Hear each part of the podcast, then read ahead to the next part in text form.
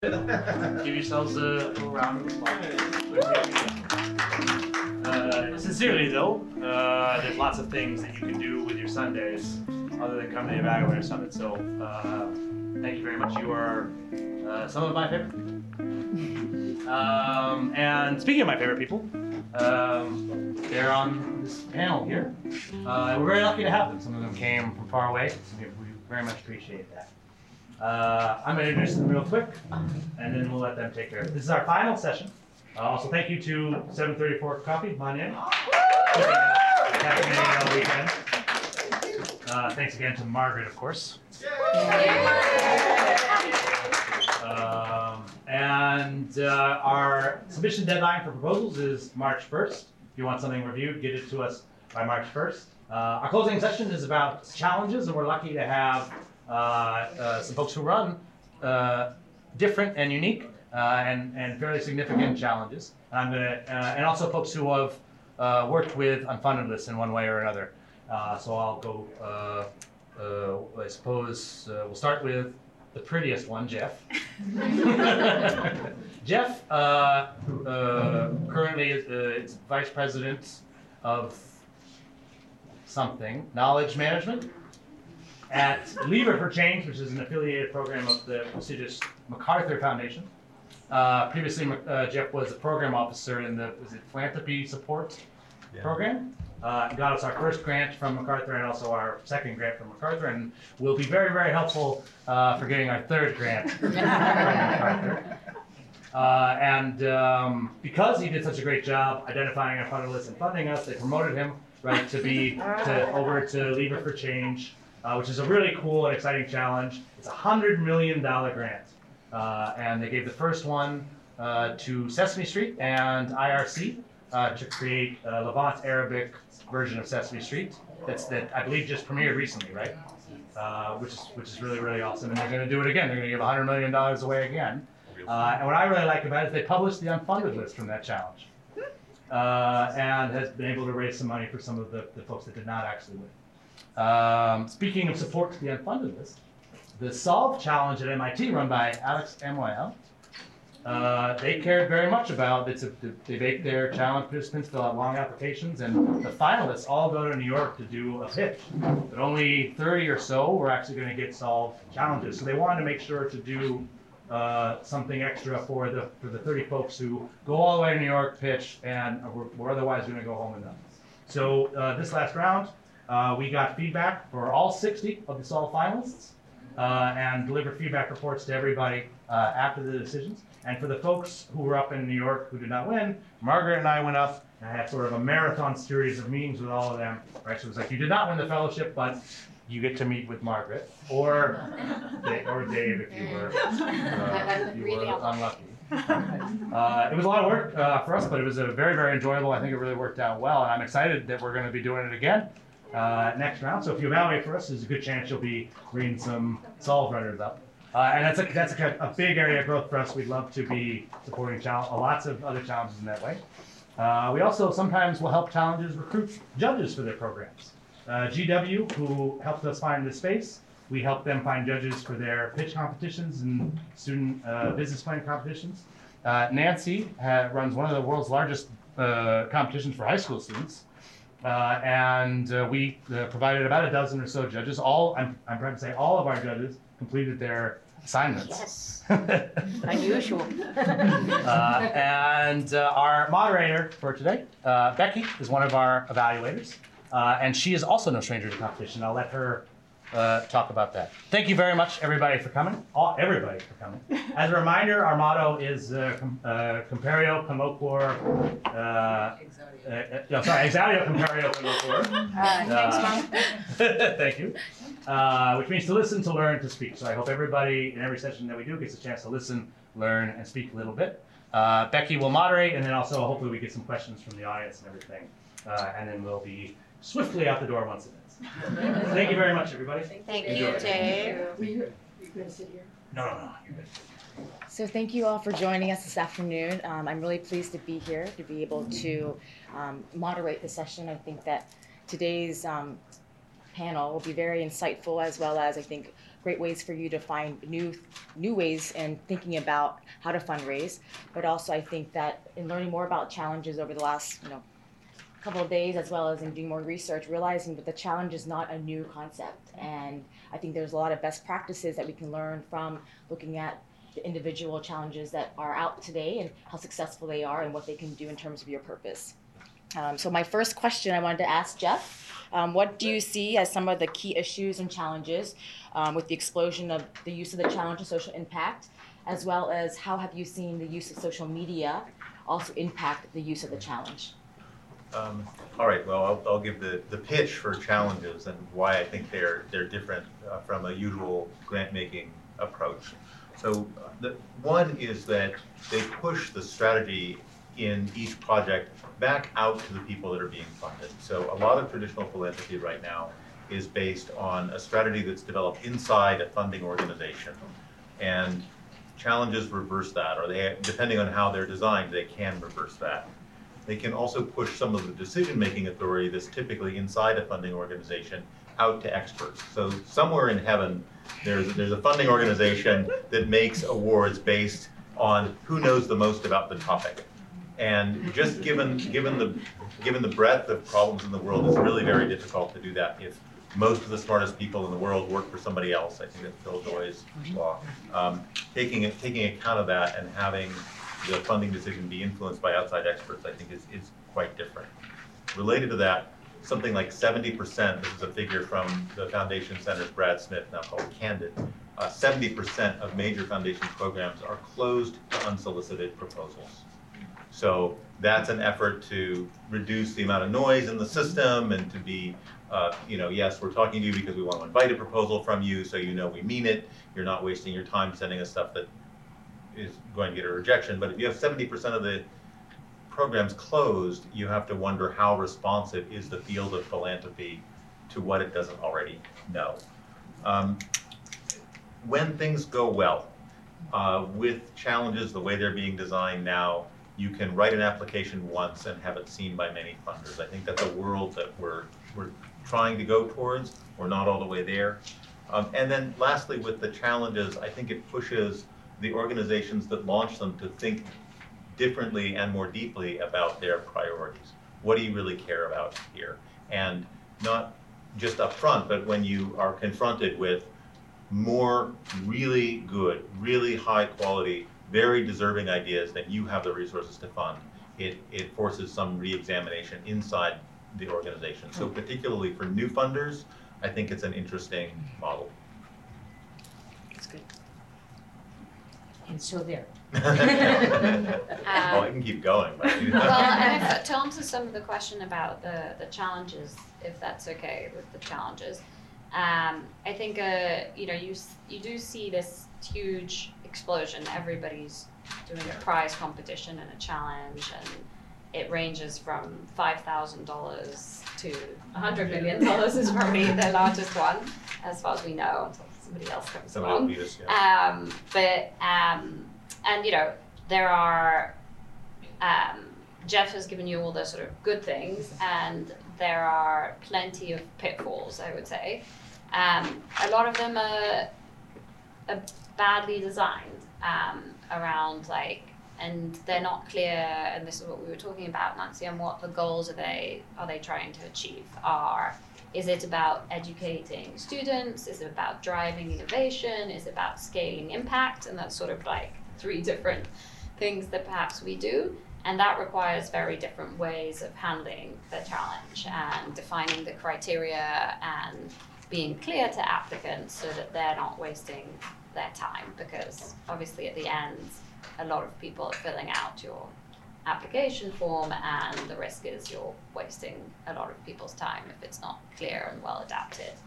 Um, what I particularly like, I mean, I like how you say the idea of driving the strategy out of the uh, of the program officer's heads and an ivory tower and into the field.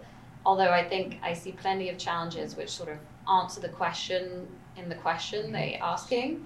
Um, so rather than actually defining the problem that they want to see solved, they sort of put too many, you know, instead of saying we need to get three billion people, I'm using an extreme example, 2.7 billion people who don't have access to affordable renewable energy, they'll be like nuclear fusion for like across communities, and you're like, okay, you've already defined the answer, and you can't drive nuclear currently. That's somebody else at MIT somewhere who's doing that type of research. Um, and I think the last thing is for certainly for Solve, um, I think the people here who, who are sort of in the best practices of challenges is a lot of a lot of it can be a lot of the challenges can be a bit showcasey, right? There's there's uh, there's one winner and it's clap clap clap have a gala with nice dresses and a check and people however many thousands or millions of dollars and then one person wins and that's it and you you know there's no support after that and I think we know certainly that certainly for Solve winning the chat first of all we take a portfolio of winners because we're trying to drive innovation and we believe in sort of venture you know you, there's not one silver bullet, bullet which is going to solve educating the challenge of educating refugees today. Um, but so we couldn't it shouldn't be one solution. And two winning the competition and the prize for us is just the beginning of then a whole program where we're supporting these entrepreneurs to really hopefully validate their impact and, and scale their work. So it's not finished after the ceremony. In response to both of your sort of answers, um, have you then seen, is there a better way to then get those applicants or even better way in tools of getting them to apply or, or even the, the process Uh, of, of applying and the questions being asked and sort of that, that competition piece? Have you seen or maybe have, you know, advice on how to improve that, that, that system? Me? What mm-hmm. I haven't spoken yet. So let me dial around if I may. So, so we work with kids who are 13 to 18 years old from all over the world. And it went global organically. We never just did a big outreach, oh, come on down. They just came. And, and I believe some of that has to do with it's a democratization of education, which I think is incredibly important to the centerpiece of what we do. So all kids can be part of designing the future. This is um, active education. We call it pull education. What happens in a classroom is push. Learn this. If you do it better, you win and you pass a test and you get a score and now you're a rock star. The, kids that we work with, we pull. We say, create a solution to a global or local challenge that's commercially viable, that can really do something to improve the future. And our kids work in categories. This is serious stuff. They work in aerospace, energy, cybersecurity, health, smoke-free world, ed tech. We have kids creating technologies for the classroom. So you have the consumer creating for the consumer of education. It's kind of interesting. So, and like you, winning's the beginning. We used to give our kids money we're in this 14 years now. I was much taller when I began. Um, and, and we used to give them money. We found out it was too much not to do anything and not enough to do what they really needed to do. So we give them opportunities. And one of those opportunities is to get a patent. And the kids own their IP, they can do whatever they want with it. We do not want kids dropping out of high school or not going to college and creating companies. That is not our goal. Our goal is really to get kids to learn how to think and to learn how to learn. So I tell people I don't have a PhD, but I do have a GSD. I get stuff done. and all of our, I, I could use another word. all of our kids get a GSD, and it turns out the, the Conrad Challenge certificate is one of the top credentials for university admission, go figure. So that's one of the opportunities that is a, a child of this kind of work. Um, that's really exciting to me, and that, that's, that's just like, oh my God, we actually did what we've set out to do. That was our goal, to bring these kids into that kind of democratization of education.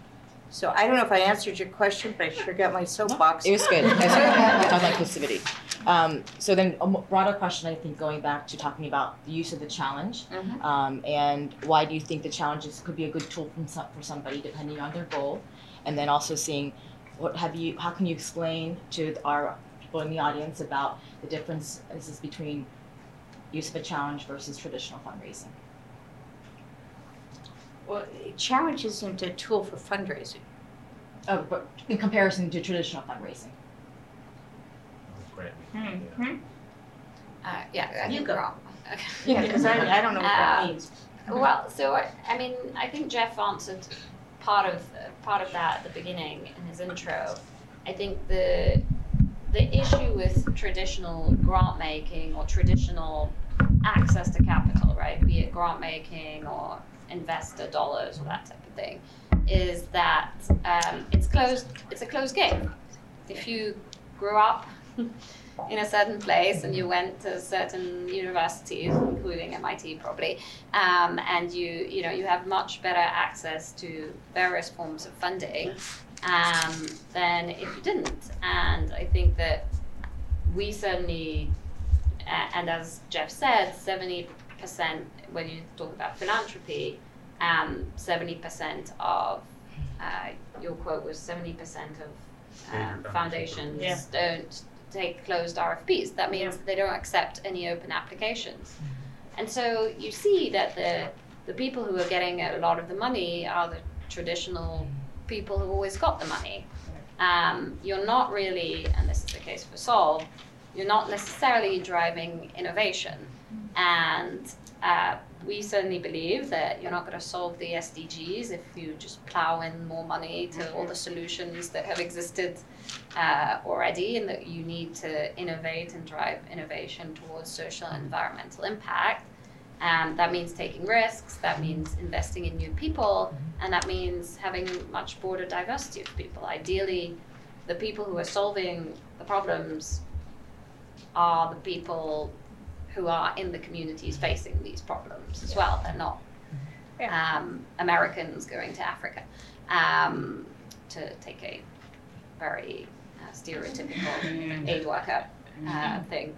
And so um, the opportunity of a challenge is that anybody can apply. Yeah, it, it opens the aperture to everyone to participate in solutions. Yeah, and the problem is still going to be how do you try and eliminate bias? How do you help people who, obviously, if you took a course on entrepreneurship or you did a previous accelerator or, um, you know, your, you know, your English is your first language, you're going to be probably better positioned at filling out our application than if you're not.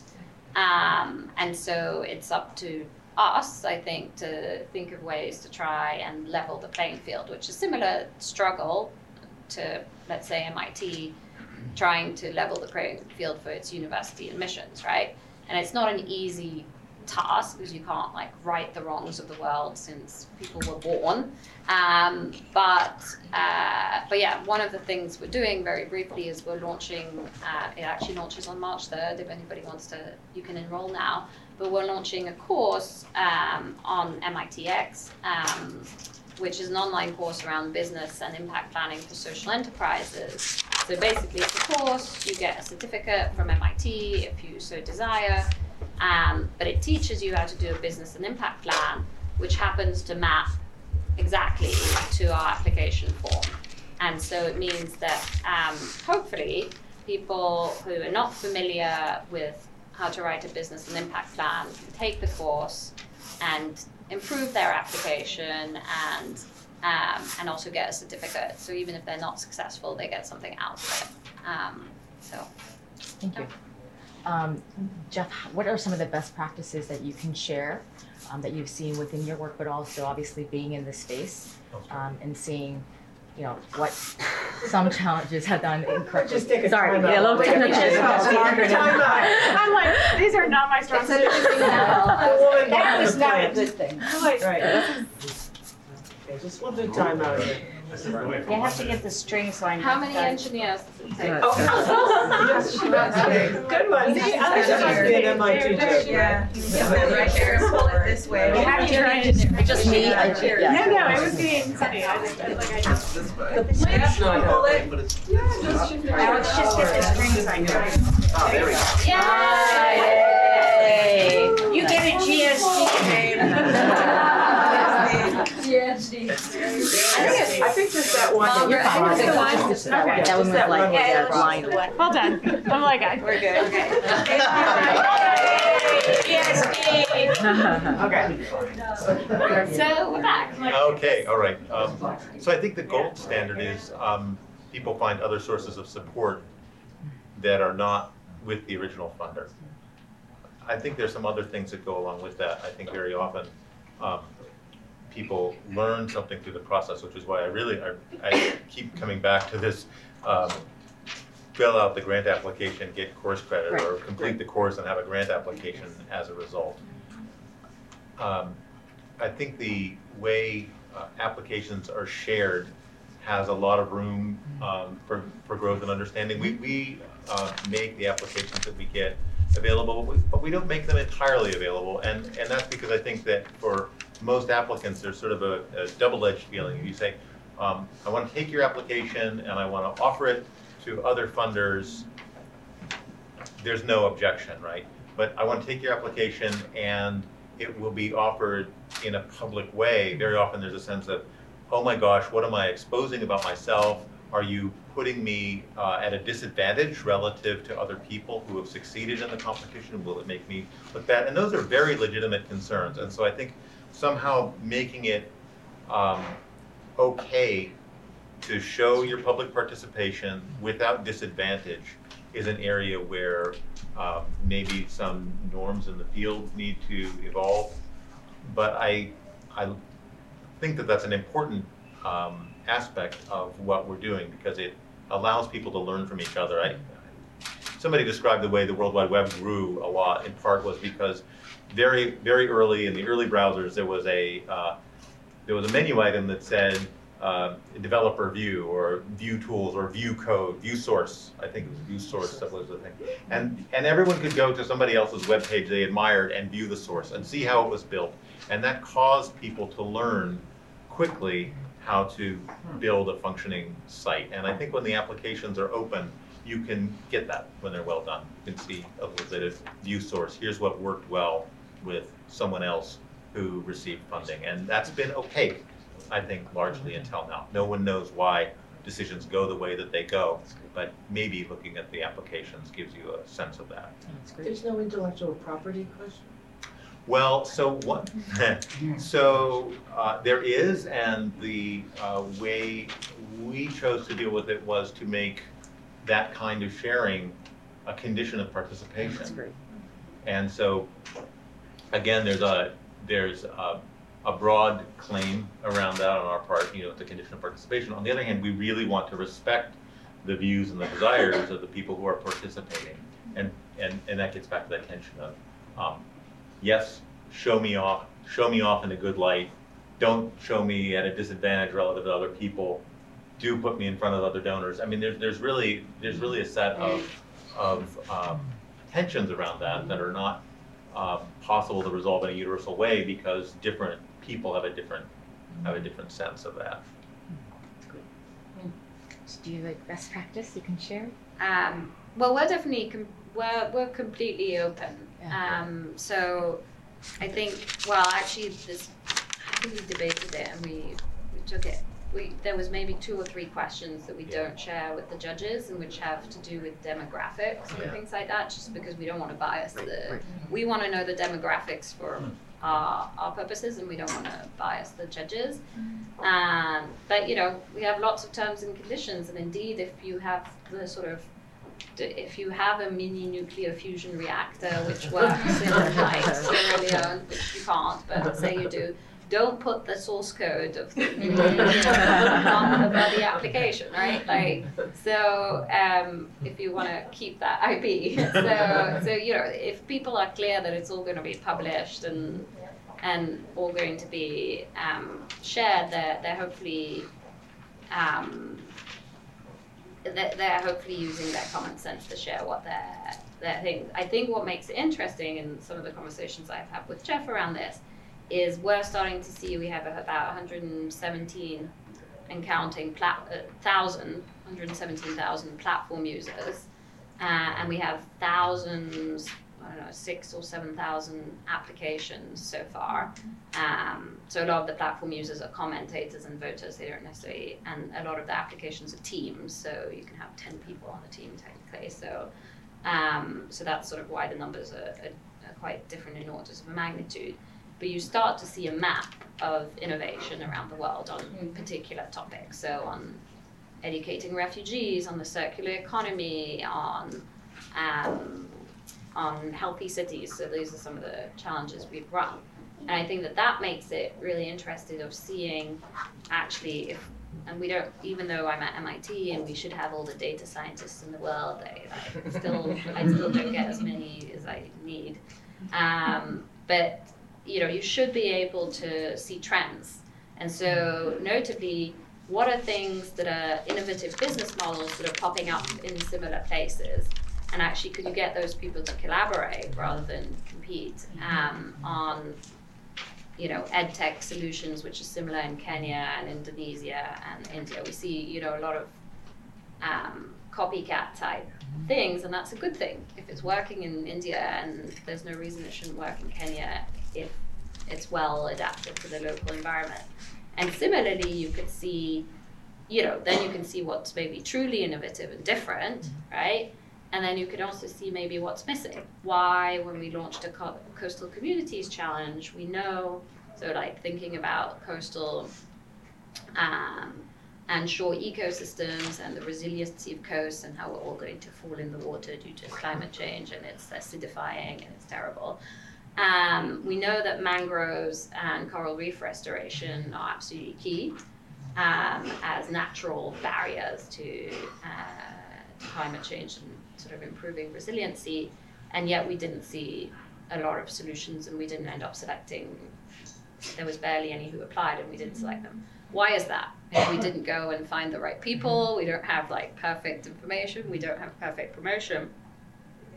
Or um, and this becomes sort of I don't know if we've ever talked about this, but anyway, um, this becomes interesting, or is it that there's some sort of fundamental research missing or linchpin technology that isn't available, which means that mangrove restoration is actually really difficult and isn't working properly? And is there somewhere else, like maybe at MIT, maybe elsewhere, where you could direct research uh, dollars to those linchpin technologies? So it starts to um, if you can sort of catalyze the data in the right way, it starts to really open up a lot of possibilities that we're not yet doing, by the way, because I need some data scientists if anybody knows anyone.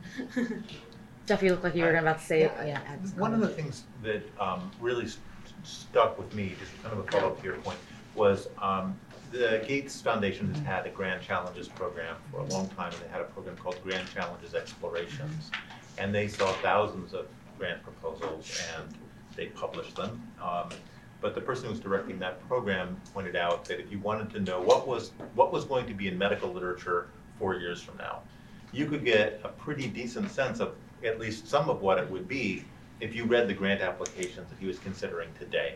Because by the time he funded something and it, the project was completed and the, the peer-reviewed article was accepted by an eminent journal somewhere, that much time had elapsed. So this kind of anticipatory quality of grant applications, I think, is something that we haven't really fully begun to, to explore or understand, but that's, that's something that I think is interesting. You know, and some of the ideas that come out of these kids, because they don't know they can't do things, and we don't tell them, um, it, it'd be fascinating to track some of the things that are coming out of their minds and how those evolve like three or four years later as the rigor of what's Yeah. actually happening. It's really pretty fascinating. I want to share too that one of the things that we do, um, we work closely with the USPTO, the Patent Office, because we ask our kids to get provisional patents when they get selected to come to Kennedy Space Center where we host our Innovation Summit. We want them protected. It's their idea. We don't want somebody just grabbing it from them and running around going, oh my God, I got this great idea and I'm going to go make a bazillion dollars out of it. It's there as a teaching tool. So our kids get provisional patents when they come to Summit.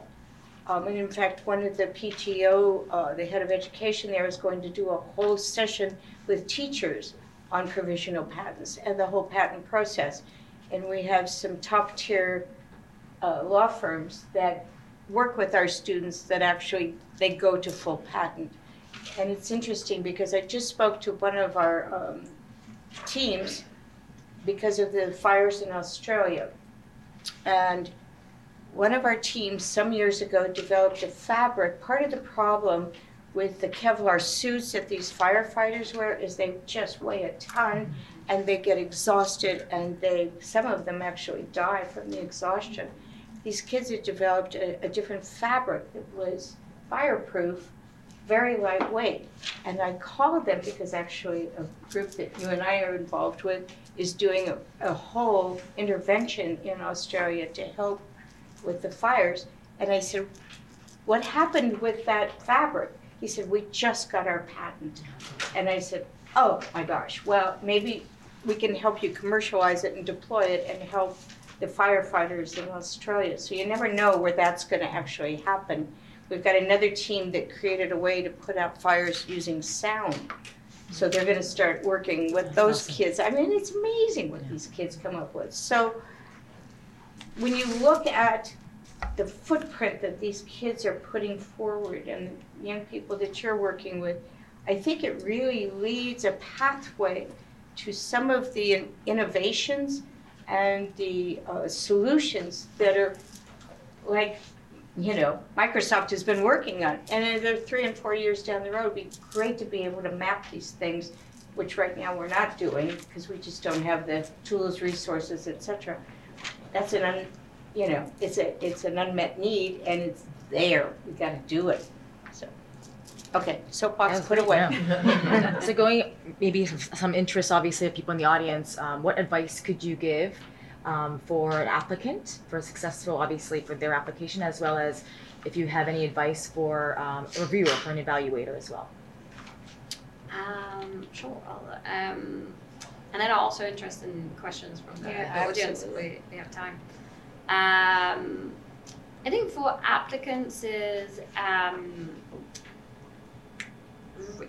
it is worth spending time, unfortunately, researching the field and locating really what fits. Like if it's a square peg in a round hole, you are probably wasting your time. Um, especially, you know, especially if it's well advertised and there's good money involved. Like we get routinely, the first category we have is alignment to the challenge. And routinely things are great ideas, but they don't align to the challenge.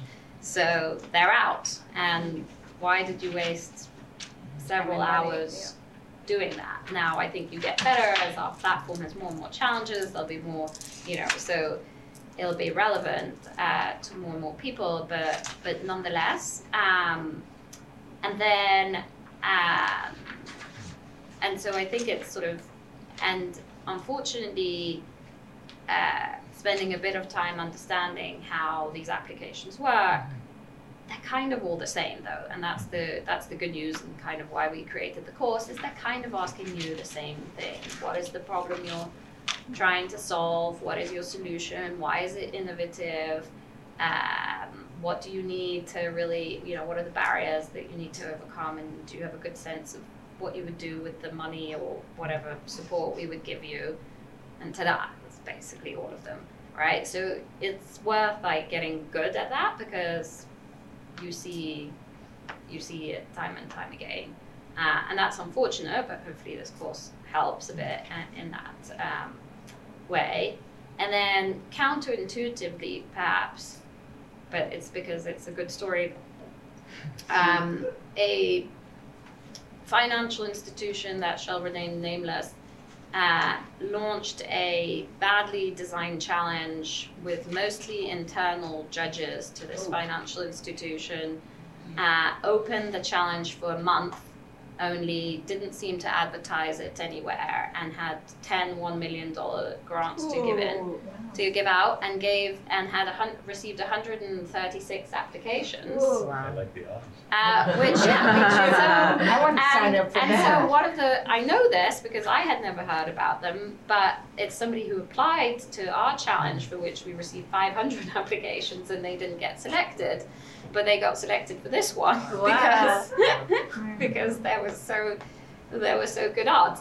So I guess it's like yeah, it's sort of counterintuitive, but sometimes you can find in the badly designed challenges you can find good opportunities. uh, because I was like, yeah, so and because literally, I mean, the idea was good, but it was a conceptual idea, so we were never going to select it because we don't select concepts, and so why he applied, I don't know, because he didn't read the instructions in that sense. But he got a million dollars for a completely conceptual idea, and he's like, he's a good guy, so like, I think he'll do good with a million dollars. But I was like, good for you. so.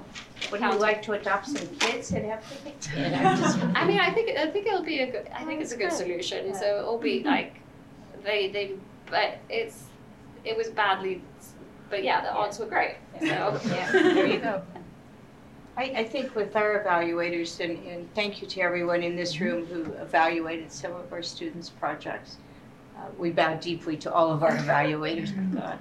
Um, I think that recognizing who you're evaluating, I mean, these are kids, 13 to 18 Yeah, years old. great So I guess yeah. be kind is a nice, you know, nice thing to do. Um, Hmm? And construction. Constructive criticism, constructive evaluation, not criticism, constructive Feedback. guidance. And um, we don't use the word mentor because I think it's a very, very special word that's reserved for people who actually mentor and aren't subject matter experts and uh, role models.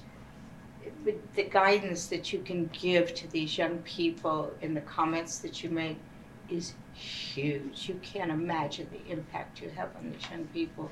We've only had two in 14 years, two really bad experiences. I mean, really nasty, bad things. You know, there's just no reason for that. and There's no excuse for it. So we, we just, you know, it's a huge opportunity to have an influence on a young person's life that can be very, very meaningful, and it cuts both ways. Um, Well, I agree with that. I, I'm, I'm still spinning on the. On the million bucks? unpromoted, overlooked, uh, overlooked, uh, opportunity there. Um, I, I would second, actually, what both of you said. First, with, with Alex, I think this idea of, is your, is your application truly responsive to the call? And, um, that, that varies, uh, a lot in what we see. It's surprising also, I think, um, many competitions, at least as, as the, as the purse goes up, typically the number of requirements that you're facing also increase. That's not always true, and this is maybe if we're gonna talk bad, we're gonna talk bad prize practice, having a five thousand dollar prize with a forty-page application. Oh, um, Is, you know, which, which is, which is a trend. I mean, there's, a- there's sort of a debatable point about, do you wanna ask enough so that anybody, anywhere in the chain of decision-making can instantly know the answer to whatever random question they have? Or do you wanna go with some very short application that's like, it's two pages, it costs nothing to apply, the funder's casting a wide net, but, you know, they're, you and I know, have no idea how to judge it. you know, but, well, Yeah. and, and, and so that, so when you, when you look at the competitions you're applying to, you can, you can maybe see where people are on that, on that continuum and see, are you genuinely a fit? But it's surprising how complicated some of the rules are. And I think one of the most painful things that happens in the funding communities when you have a really excellent application that fails for some eh, Stupid. stupid reason. And, and that's, that's really not, not fun. Um, on the, on the evaluators, um, we see a range of care um, that people take with these that, that varies between, oh my gosh, I looked at this and I can't stand it, and that's all you need to know. Um, and then we have to find somebody else. Um, or, or, you know, page after page after page of really detailed pros and cons, and I, I think that, um, anybody running one of these owes a lot to the judges and evaluators. I think Yeah. that's one of the things that's exciting about unfunded is, uh, you know, the unfunded, you know, unfunded list is really helping all of us get better, um, at that, because ideally, we'll be performing both roles over, over the course of our, of our careers. Thank you for sharing that. I would love to open up the floor um, for questions from the audience. If you want to direct generally or maybe to one per- specific person. Hey, good afternoon. Uh, It's a general question. Uh, Sort of being in this space and kind of some of the buzzwords that are coming up a lot are like social impact and conscious capitalism, things like that. Uh, One of the newer ones that I've come across uh, that has really kind of struck me uh, is effective altruism. So it's not, it's not enough to just like uh, do fair trade coffee and conscious capitalism, but how is like it's the philan- philanthropic community figuring out? Like uh, I think the person or people that have talked about this, like the Gates Foundation, or other people that say it's not enough to just be altruistic, but where will my dollar go furthest? Whether it's here in DC versus I can send 500 kids to school in a third world country. And how does, how does the philanthropic community weigh those options when they're giving out money? I'm happy to take a stab at this. It's funny, we did a, a first year course for MIT first year students uh, on how to change the world and uh, tried to get them early basically. And uh, one of the first questions uh, this like 18 year old asked me was like, have you heard of effective altruism and what do you think of it? And I was like, "God." That sounds great. yeah. Um, uh, and I can't remember the guy who wrote the book about it, so I apologize. But um, yeah, yeah, yeah. Um, Singer? Uh, Peter Singer, yeah. Oh. I mean, so the good news is that it's the good. The good point about effective altruism is that that obviously not all that you know you should know what it if you're even having an impact, which is hard to do sometimes, which I'll get back to. And really, ideally, your dollars are spent in the most effective way, right? And um, and that therefore you're able to compare what is more impactful and versus how much it costs, basically. Now, the problem with that, I mean, so the bad news is, or good news is, is cash transfers, whether conditional or not, beat out most philanthropy most of the time. So, if really, if really, if our job, and it's like sort of like index funds, if anybody's familiar with like the S and P 500 versus active management, right? Technically, maybe we should all retire and and like let and just do a passive index fund and just give money away. And there's like evidence in Brazil of like people paying like getting getting cash transfers to send their kids to school, and that was more effective than any other outreach program and anything else. Um, so that's the bad news in the sense that our active management roles are, are maybe not that useful. Um, I think the good news of the questions is, and this I saw sort of when I was at Save the Children, notably, uh, I used to work at Save the Children few years back, um, but also in other contexts, is uh, there's questions of equity. Like if you're going to say, if you're going to have these, and there's some people, one the impact investing fund that shall remain nameless, which came up with this IMM structure, which tries to sort of like dollarize the impact of your work. Um, but the problem with that is that it, it takes more money to educate a kid in Angola in a war uh, torn country um, where there are 75 different dialects. Sorry, there are probably not 75, but many dialects in Angola where the teachers speak don't speak the same dialects as the kids and where it's not safe to go to school um, versus in India, let's say, or in Kenya or in other places. Um, and that's just within like education. But is it fair to say, well, we're not gonna, we're just gonna like abandon the Angolan kids because it's more expensive to educate them versus, and we're gonna put all our money in India and Kenya and have a better return in that way. Um, and then there's things which are very much immeasurable, like policy change will take years and human rights and, you know, in um, Nancy's case, like educating a whole gener, you know, she's, you know, educating this whole generation to be the next Einsteins, and like she's how she sees the impact over 20 or 30 years maybe, but that's really difficult. So if you adopt, so I'm all for adopting, measuring your impact and trying to as much as you can, and recognizing the um, limits of that, and then making as best use of the dollars as you can. Um, and I guess I'm not a passive investor in this case because I'm trying to drive innovation. And I think that therefore I need to take risk and I need to be, I'm a venture, you know. Again, I'm, in this case, I'm the venture investor. And so I take very active positions and high risk bets. Um, and so that's where I see that that's, you can't do that in a passive index form. Um, but it's a, it's a good debate in the sector for sure. All right, that was long.